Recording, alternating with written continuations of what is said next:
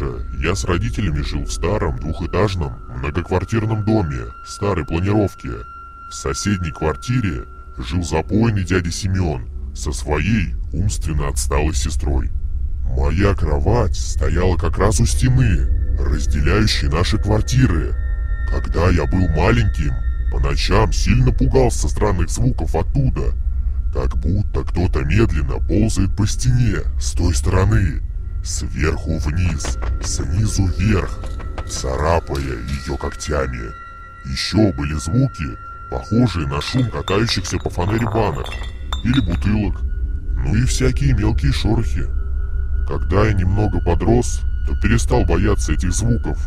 Как-то стало ясно, что там живет не нечисть из потустороннего мира, а вполне реальные алкоголики, и ничего не мешает бухому человеку катать бутылки и шуршать по стенам до самого утра. Тем более, я уже успел побывать в их квартире и посмотрел на ту самую стену с обратной стороны. Стена как стена, облезлая и грязная, но вполне обыкновенная.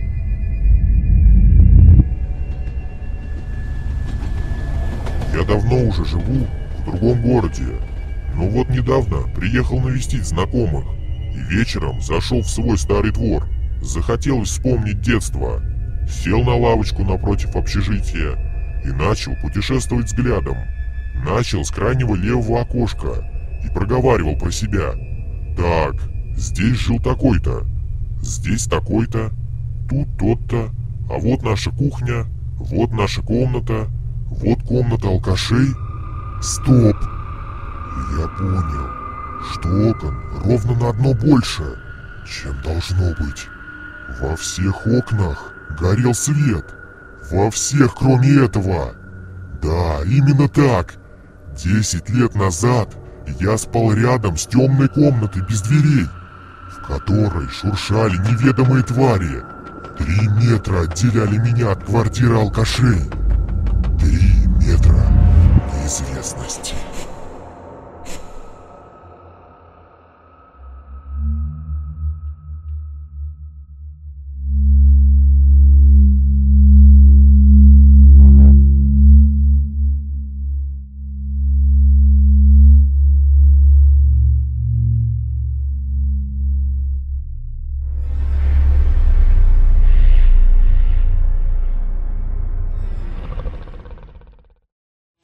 Слушай сказку.